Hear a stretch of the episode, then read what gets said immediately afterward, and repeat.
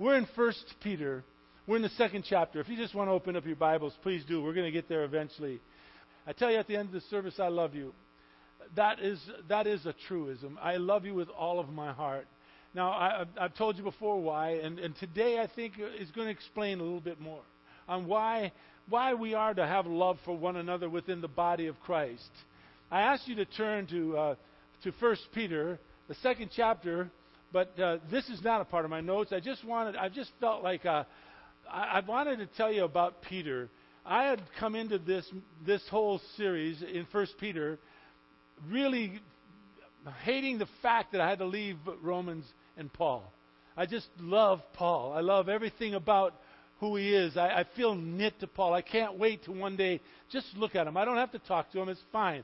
I don't have to do any of that stuff. I just want to see what does he look like and, and what does he do and how does he act and react and all of those things. And Peter, to me, wasn't like Paul. Paul was a man of, of, of great grace and, and, and great faith. Well, Peter's the same. Now, I love Peter. He's an apostle. But I, I just didn't see him in the same light. And all of a sudden I am. All of a sudden I'm seeing Peter for who he is. And Peter basically is different than Paul. Paul being a man of, of more faith and faith in Christ alone. Peter was a leader. He was the leader of the disciples of the apostles. He was the one who saw out there. He was the one who wanted to get things going. And so he was a little more abrupt, I would say. And I think this is exactly why our Lord had Peter write about going through difficulties.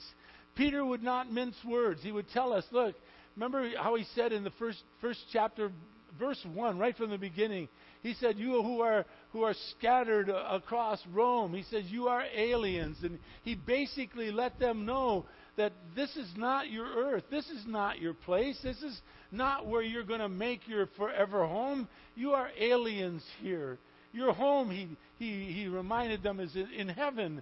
That is where you're going. You are an eternal being. And he says, even though you are going through difficulties, and he said that to us well as well. And he taught us that, that, that all of us are going to go through difficulties. Just because you become a Christian doesn't mean that you will not have any troubles down the road. We all will go through difficulties. But Peter was saying that even in the midst of that, you have a God that loves you so much. As a matter of fact, let, let's do this. Let, just for the fun of it, please forgive me and, and bear with me. I want to look back at what we, what we were, were taught by Peter. Look at chapter 1 for a moment. I have not no notes on this, so I'm just going to fly by the seat of my pants.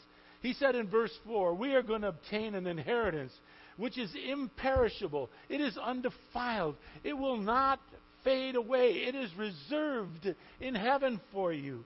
You who are protected by the power of God through faith. Folks, I'm telling you, that is an assurance that goes beyond anything you and I could ever dream or hope of. That this place, this place in heaven is, is reserved, it is protected, it is, it is there for us, it is protected by the power of God. It is such a, a comforting, it should be such a comforting thought to you. And so Peter is saying, in the midst of the difficulties, you still have this salvation you still have this love of Christ. And then he told us, and take a look, uh, for instance, he's, he said, So therefore, verse 13, just jump to that. Therefore, he says, Gird your minds for action. Keep sober. In your spirit, fix your hope completely on the grace to be brought to you at the revelation of Jesus Christ. And then he says in verse 14, Be obedient. Be obedient. Be obedient children of God. Now, we mentioned that he said that because he was disobedient. He was the one that said that, Lord, no matter what, no matter what happens to you, you can count on me. I'm there. I'm there with you to the nth degree. Don't you dare worry. You'll never have to be alone with me in the group. And there he is at the, at the trial of Jesus Christ when they arrested Jesus Christ, and he was asked three times, You're one of them, aren't you? And he says, I don't know him. No, no, we know that you are. I swear to you, I don't know him. Three times he said that. And so it, it's obvious to me that he would be talking about obedience. It's, it's obvious to me that he would say, Be obedient, children. Really be, be faithful in who you are.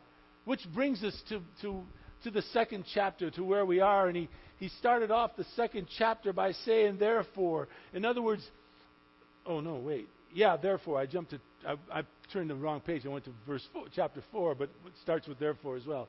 But therefore, it says in chapter 2, put aside all. Then he mentions some sins, but what he's basically was saying is put aside sins. You don't have to live under that burden anymore.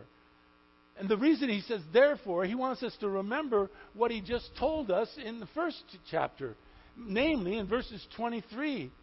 Verse 23 of chapter 1 look, you have been born again, not of a seed which is perishable, but that which is imperishable. That is through the living and abiding Word of God, which I absolutely adore. I adore the very thought that, that what you and I know and everything that we are and all that we put all of our, our, our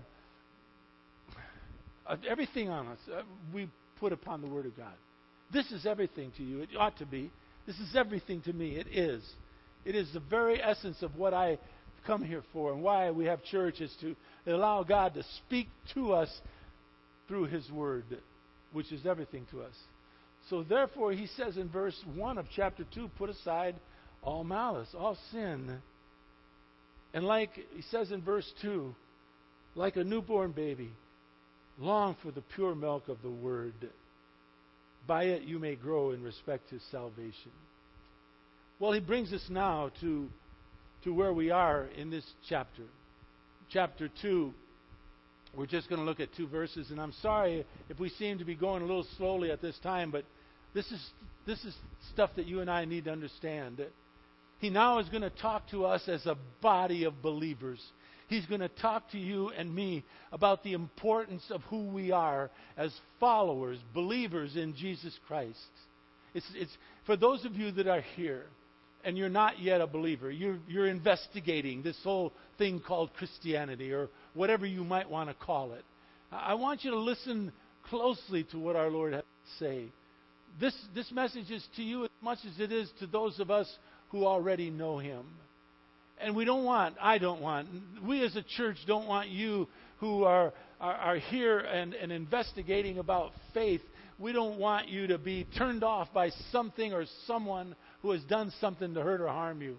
I want you to know that all of us, believers who say we are Christians, we are all sinners that are simply saved by the grace of God.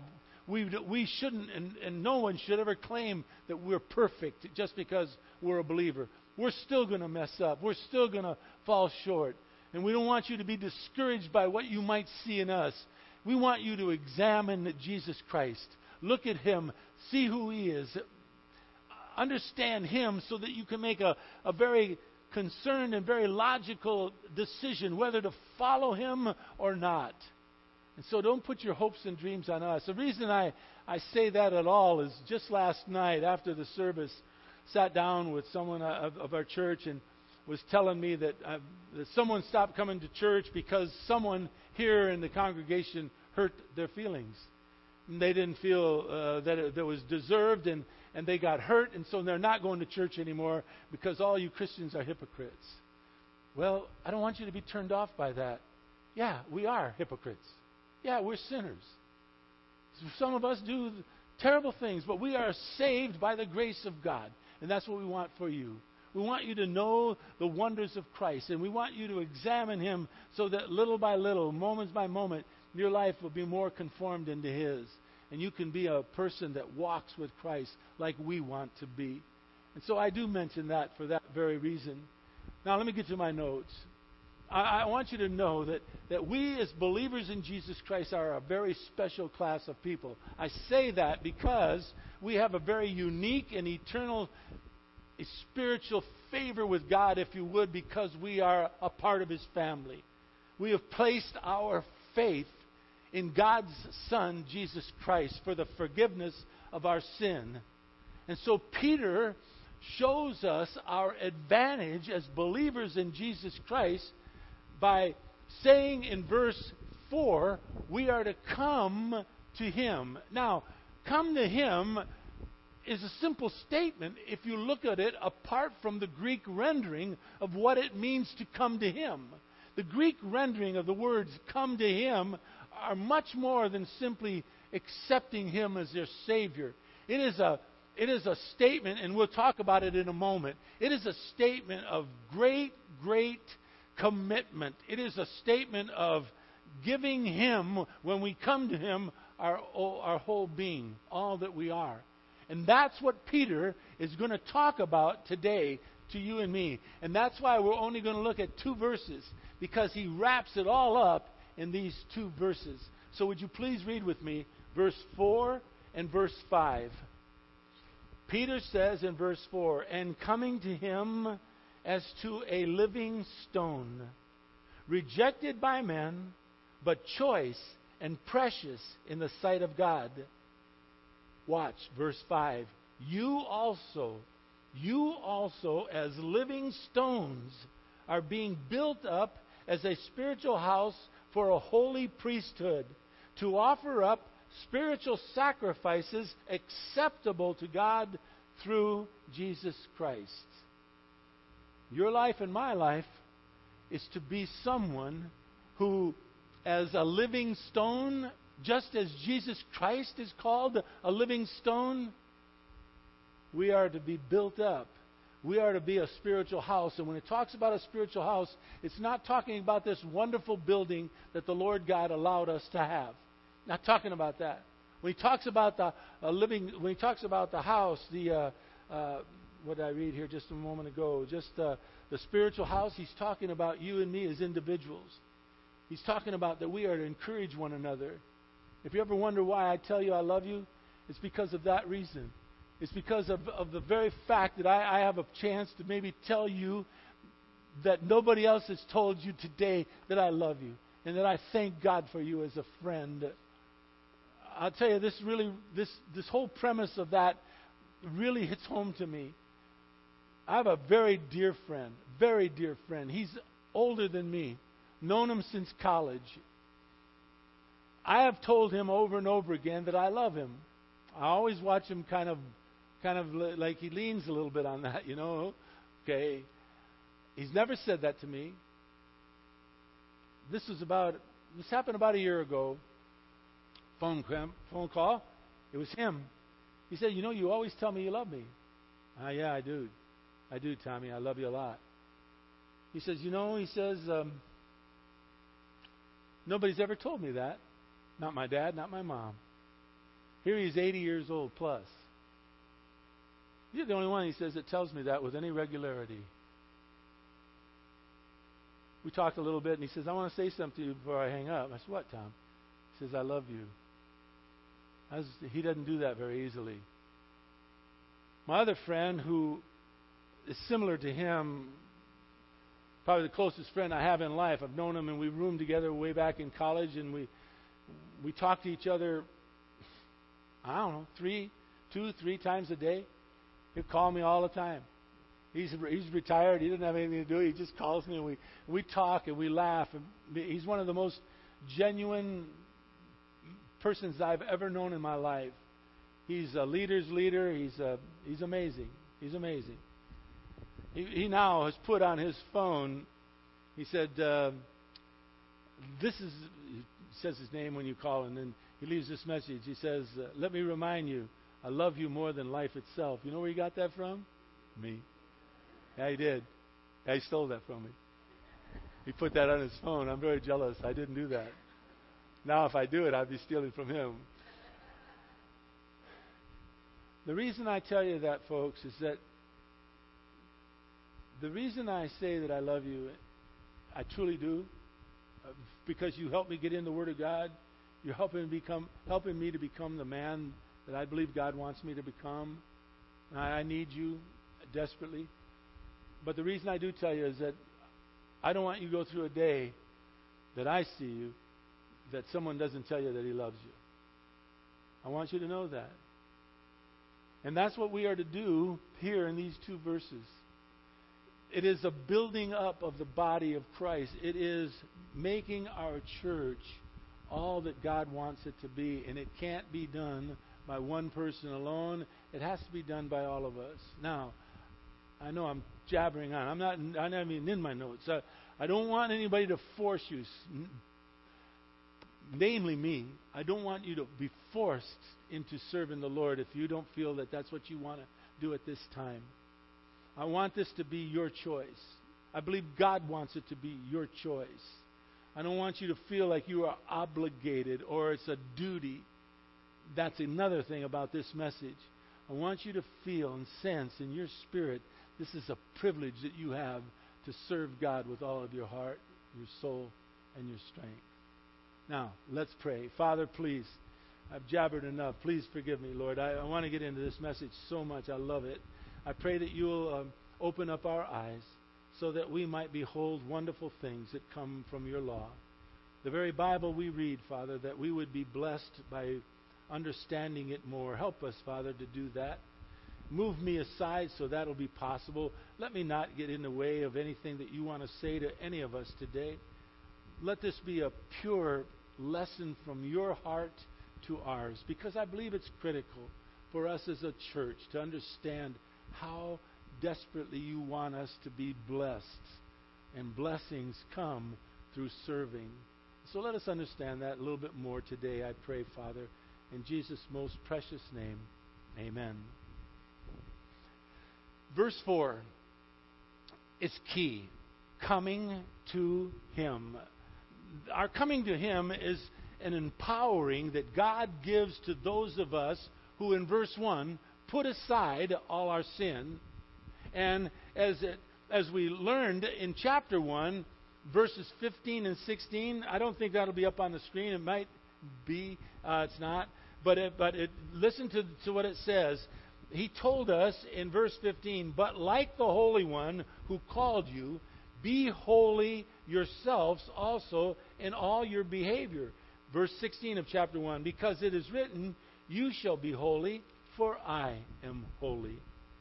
You see, the spiritual life that you and I have is to put aside all the sin and to walk with God as a holy human being. Now, that's intimidating. We talked about that word when we went through this place in Scripture. Being holy is just simply confessing any known sin that you have and, and asking God to forgive you so that He would cleanse you from all unrighteousness. That's what it means to be holy. Now, this word, come to him, is explained by and through the compound verb coming to him. In the Greek, it is P R O S E R C H O M E N O I. It's a long word. It conveys much more than just simply coming to the Lord. It conveys the whole idea of moving towards Him with your entire being, all that you are. It's like a call to obedience. That's what it's more like. And so we are to have this intimate, personal relationship with our Savior. As Hebrews tells us, the seventh chapter, the 25th verse, it says, He is able to save forever. Catch that? He is able to save forever those of us who draw near to God through Christ. In other words, who come to Him. Since He, it goes on to say in Hebrews 7:25, since he always lives, get this, he always lives to make intercession or to make prayers for us. Part of his life is to pray for us. Last night I was watching a, a football game, which is my bent. I like to watch football, and I was watching, I think UCLA playing uh, Arizona, right? Is that? Anyways, on, on one of the plays, one of the receivers for Arizona got just hit really violently on the side, and he fell, and it, and he looked like he was just kind of uh, sitting there for a while, and and they they cared for him, and they and they took him out of the game, and they mentioned his name was was Austin Hill, and I said, oh my gosh, I think that's David Hill's son. So I text David this morning, and I said, Dave, was that your son that got hit? If so, I was praying for him. I had been praying for this young man because it was pretty violent. He texts me back immediately, as you would do when someone's talking about your son. He says, Yeah, that was Austin. It was my son. And thank you. Thank you for your prayers. He's fine. Our Lord, He thanked me for my prayers. In Hebrews 7:25 it says, "He always lives to make prayers for you." When's the last time you thanked Him for that? That He is praying for your very being. How about this verse in James chapter 4, verses 7 and 8? It says, Submit yourselves to God, resist the devil, and the devil will flee from you. Draw near to God. In other words, come to Him, and He will draw near to you. Therefore, it says, Cleanse your hands and purify your hearts. In other words, as it says in verse 1, put aside all sin. Now, let me ask you a question. Why are we to do this? What's the big fuss in all of this? What is Peter moving you and me towards in this most intimate relationship with Jesus Christ? Well, in verse 5, Peter prepares us to serve the Lord with all of our hearts. Read with me again, verse 5. Look, you also, in other words, it says in verse 4 that Jesus Christ is a living stone, but he says now in verse 5, you and I, those of us who have trusted in Jesus, are living stones. We are being built up as a spiritual house. Why? For a holy priesthood. Why? So as to offer up spiritual sacrifices which are acceptable to God through Jesus Christ. So, what's the problem in the church? Why do we not look at that and say, okay, I'm a living stone. What a privilege. I'm, I'm like Christ in that fashion. So, I am so to be built up, and I'm to build others up, and I'm a, to be like a spiritual house of, uh, for a holy priesthood, and I'm to offer up spiritual sacrifices which are acceptable to God. In other words, I'm to use the spiritual gifts that God has given me for the family of God to build up one another. What's the problem with that? Well, first, I believe too many believers view the Christian life of serving as more of a duty than it is a privilege. I'm going to talk about that in a moment through Debbie, who, who shared last week, her and her son, about serving in the children's ministry. But the, the real privilege of serving isn't a duty, it's an honor to serve the Lord with whatever gift He has given you. And some tend to be so preoccupied that the pressure of serving the Lord becomes too much for them. And, and, and in so doing, they miss the, the lasting privileges of, that, that, that God wants to give you as you serve Him with a, with a joyful heart. Many worry about time. We don't have enough time. I understand that. I totally understand it or you don't feel like you have the ability to, to really serve the Lord as you should. You, I'm, you know, I think, I honestly think, I'm not saying, trying this for a joke. I honestly think that's why God allowed me to be a preacher. I think it's to show everybody that anybody can do this. Anybody is, is, is, is, it's possible. All you have to do is desire to do it and, and, and prepare yourself to do whatever it is that God has gifted you to do. In not doing that, you miss the blessings. Blessings that you'll receive. I've received so many blessings from you. But the biggest receive, blessings are the blessings when you help another person to grow in their faith through the spiritual gift. Look, look, this won't be for a couple of weeks, if not more. But but look in 1 Peter chapter 4. Just jump ahead. I, I think I threw this also in last night. Uh, this wasn't on the screen, I don't think. So excuse me for that, you guys. But in 1 Peter chapter 4, I want you to look at me at verses 10 and 11. No, look, verse 10. As each one has received a special gift, you might want to note that. It doesn't say a few of you or a chosen few of us. It says uh, each one has received a special gift. Therefore, verse 9, verse 10, employ it in serving one another as good stewards of the manifold grace of God. He says in verse 11, Whoever speaks, let him speak as it were the utterances of God. This is why we at this church preach this. This is what we do. We preach not our ideas about, about faith or, or church or, or, or whatever. We don't give you what is our thoughts. We speak by the grace of God, the utterances of God. That's why we go word upon word, line upon line. We want you to hear from God, not from me. And I'll tell you what, for any preacher that doesn't open the Bible and starts telling you about the philosophy of life, I'll tell you how much it's worth. I did this the first service. I didn't have any in there. It's worth the lint I have in my pocket. That's what you should give them. Thank you very much. That's fine. That's enough. Thanks. Uh, you don't want to hear man's philosophy on what religion is. You want to hear what God has to say. But that's not my point. I want you to look back again at verse 11, which talks about those of us who serve. It says, Whoever serves, let them do so by the strength which God supplies. I want you to know something. What I do here if, is the reason I think I'm still passionate, the reason I think I still have the energy, is not because I'm special. It's because I don't try to do any of this on my own power. Not one bit of it. I, when I'm praying upstairs or when I'm praying here, before I walk up here, I ask God to empty me of anything and everything of myself, and you, Father, speak through me. I, that's and, and that was not. Uh, that's not special for me. That's for all of us. When we serve, it says let him do so by the strength which God supplies. Why? So that all of this, God may be glorified through his Son. That's why we do what we do, to honor the Lord through whatever he has given us to do within the body of Christ. Let me begin by telling you this.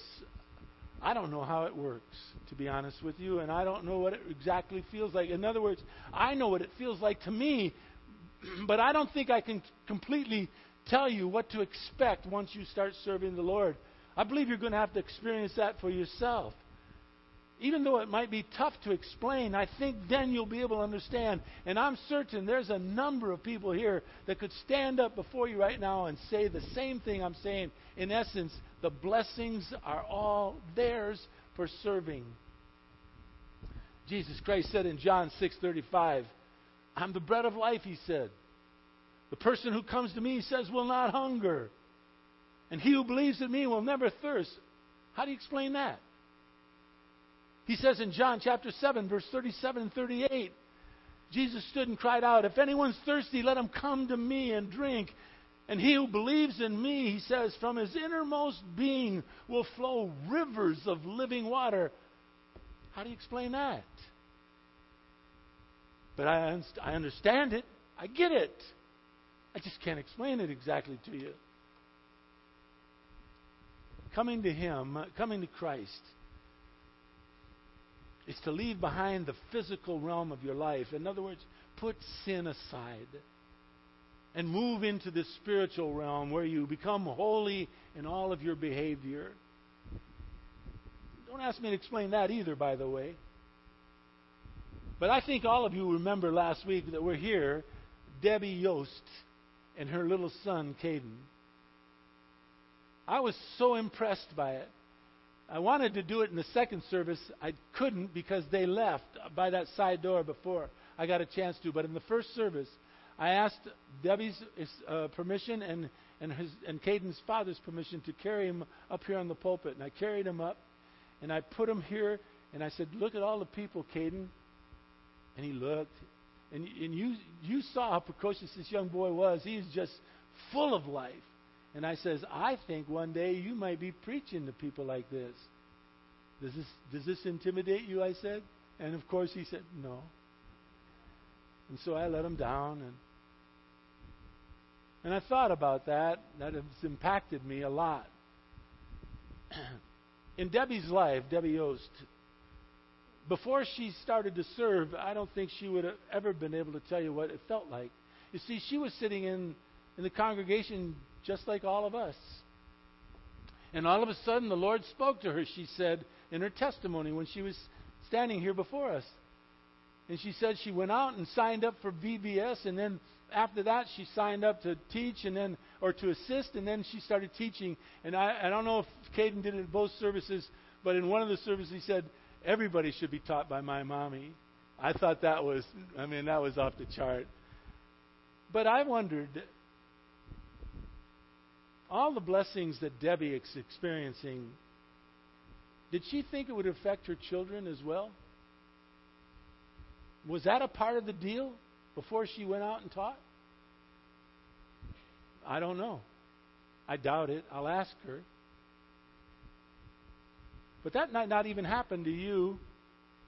You see, how God will bless you, well, that's totally His business. But bless you, He will. That's a promise out of the Word of God. And I am here as a living testimony that He will bless you. Not all of it is not all of it is a bed of roses. There's thorns in there too, but the blessings are amazing.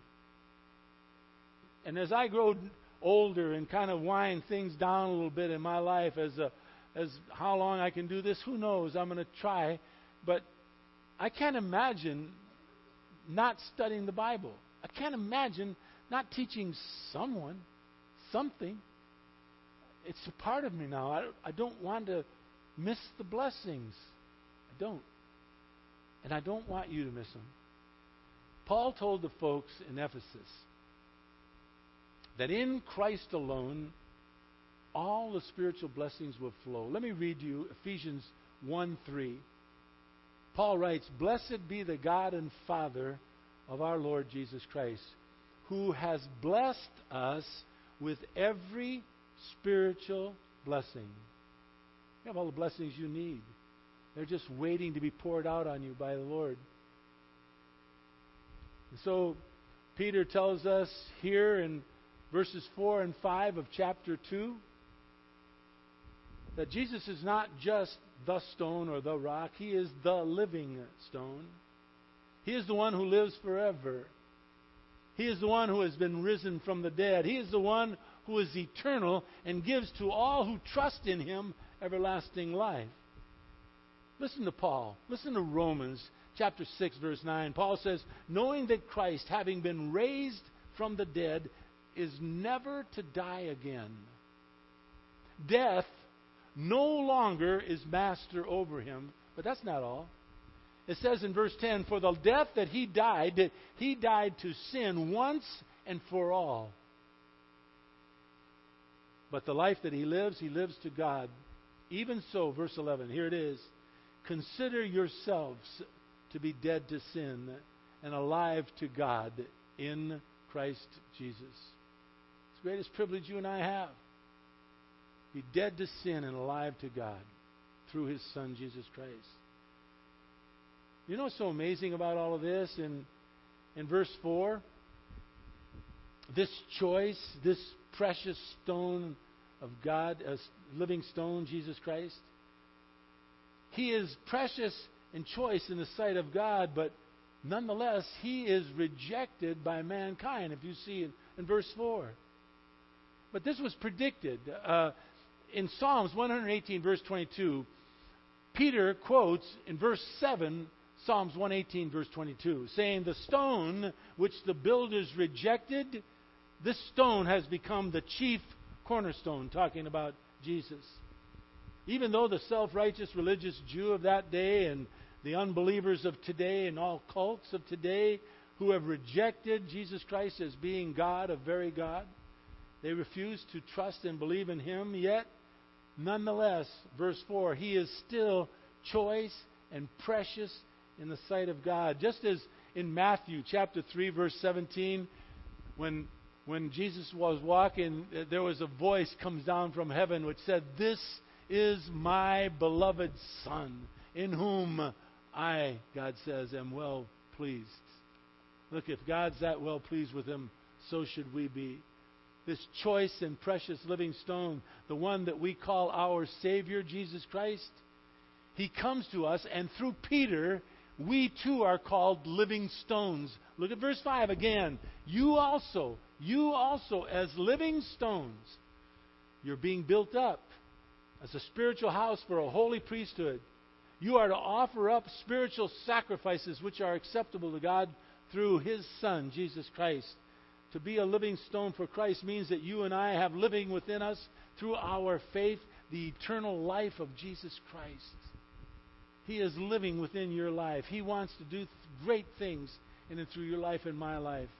Amazing as that might sound. As 1 John 3 2 states, we too one day will be like him. It says that we are children of God. It's not appeared as yet what we will be. We know that when he appears, we will be like him. Can you imagine being like our Savior? To believe in Christ is to be united with him which is our spiritual privilege. It's our privilege. Therefore, we're not just to worship and obey or to pray to Him. Uh-uh, no, we're, we're to be united with Him forever. united as a living stone. Listen to Peter. In fact, I want you to see this. This is just, this is priceless. We're kind of winding down. This is absolutely priceless. Um, in 2 Peter chapter 1, look at it for me with them for a moment. Remember in, in, when I read to you at first, and this was not a part of my notes, it was just a thought. But when I read that we've obtained an inheritance which is imperishable, undefiled, will not fade away, reserved in heaven for us by the power of God. That's Peter. Peter wanted to encourage. Listen to what Peter says in 2 Peter chapter 1 verse 3. He tells us of our blessings in Christ. He says, "Seeing that his divine power, you might want to note that. The very divine power of God has granted to us what? What does it say in your Bible? Is, I have a New American Standard. What does it say? What's the next word? Everything? Everything. A New American Standard says everything. By His divine power, it has been granted to you and me everything that pertains to life and godliness through the true knowledge of Him. The true knowledge of Him only comes through a study of the Word of God. It's the only way you and I will have a true knowledge of who is God by the study of the Word of God.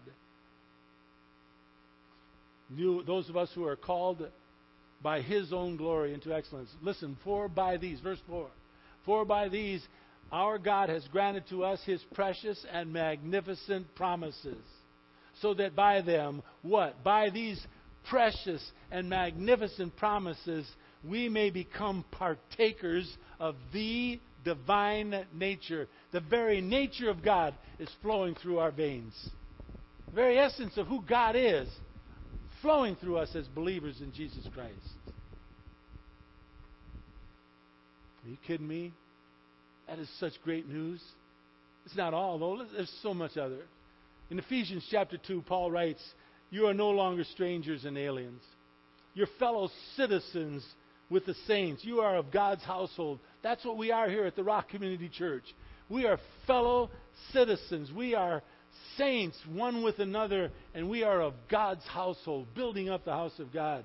Verse 20 says, having been built on the foundation of the apostles and the prophets. The foundations of the apostles and prophets is the Word of God. Christ Himself being the cornerstone, in whom the whole building is being fitted together, growing into a holy temple in the Lord, whom you also, you also are being built together into a dwelling of God in the Spirit we are all to be building up this wonderful church that the Lord has given us. Not the four walls. I'm talking about each other, helping, encouraging one another, telling each other that we love one another, or whatever is your expression. You don't have to do that just because I do. I, I do that only because I am my mother's son. I mean, my mom, if she saw a stranger walking down the street, she'd say, Wait a minute, wait a minute, I love you. Ah, come on, mom. And now I'm like her. And that's something. The foundation of this spiritual household, verse 20, are the apostles. When Peter led people to Christ on the day of Pentecost, 3,000, it says in Acts chapter 2, verse 42, they were continuing. These people that came to Christ newly in their faith, I love this verse, they were continually devoting themselves to the apostles' teaching, to fellowship. That's what we do here when we love on one another. The breaking of bread, communion and through prayer as we pray for one another. At the end of this service, there'll be some that'll be up here. If you have any prayer requests, anything that you would like for us as a church to pray about, they will pray for you. At the end of this church, there will be time. People will be up here. Now, as I try to close this down, I believe that Paul put the responsibility as priest and saints in yours and my corner. He's asked us to be a part. When Paul wrote in Romans chapter 12, verse 1, he says, I urge you, brethren, by the mercies of God, present your bodies a living and holy sacrifice which is acceptable to God. It's your spiritual service of worship. It's what you and I are to do. Now, as we close, I, I want you to think do you ever wonder what's the major function of the Rock Community Church? What's, what's our major function? What, what ought to we be doing? I'll tell you in a nutshell. We are to advance the kingdom of God. That's what we've been called to do. And how do we do this? Well, I'll tell you how. By stimulating and encouraging one another to fulfill our priestly duties, to be the, the person that God has called us to be. That's our, that's our job. We are called to fulfill that function within the life of the church today. Our church right now, by the grace of God, is healthy. It is healthy in many, many ways. More healthy than any place I've ever been a part of or at any other time. We are just healthy. And the reason we are now getting ourselves, uh, uh, getting some foundation under us, now we'll be able to go out into the community. Now we'll be able to go out into the world as we build up a, a financial base to be able to help others. It's, it's the best thing we could do as a body of believers. But first and foremost, we're to do that to one another. The divine measure of a church is how we present ourselves. You present your body, Paul said, not their body, your body, as a living and holy sacrifice unto the Lord. I want to close with that. I, want, I just want to I want to say to you, if you've not come to Christ, come, please, come. I don't know what you're waiting for, but I'll be patient, and so will the Lord. But don't try his patience. Don't. Because you and I don't know what this afternoon will bring us, we don't have the ability to say, I'll, I'll, I'll think about this and do it later. We don't own later. I'm, I'm not trying to scare you. I'm just saying, we don't own later. All we own is what we have right now. I beg of you to give your heart to Christ. Ask Him to forgive you of your sin. For those of you who know the Lord, I beg of you, don't serve Him as if it were a duty.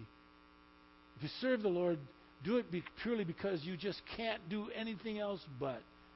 Become like Debbie Yost, someone who is sitting here, not doing much, and then all of a sudden, one thing led to another, and now she's serving the Lord. And as I guess she would confess, she's reeking on all the blessings. I want that for you. Now, let me tell you I love you with all my heart. I want to close this with prayer. Well, I want to thank you um, for being here. Thank you for giving me this opportunity. Thank you for allowing me to come here and speak to you every week. I love you so much. I do. Father, bless each and every person here. If there's any prayer requests, Father, would they come up and pray with those, pray with those who are up here who are more than willing to pray with them. And, and Father, if there's anyone that comes and want to trust in you, they will help them come to trust and understand what does that mean to accept Christ. Lord, bless us, please, as we go from here, wherever you may take us. Bless us, Father. And may, may we also be a blessing to those we come in contact with. I pray in Jesus' precious name. Amen. You know, I love you guys so much. Thanks for being here and.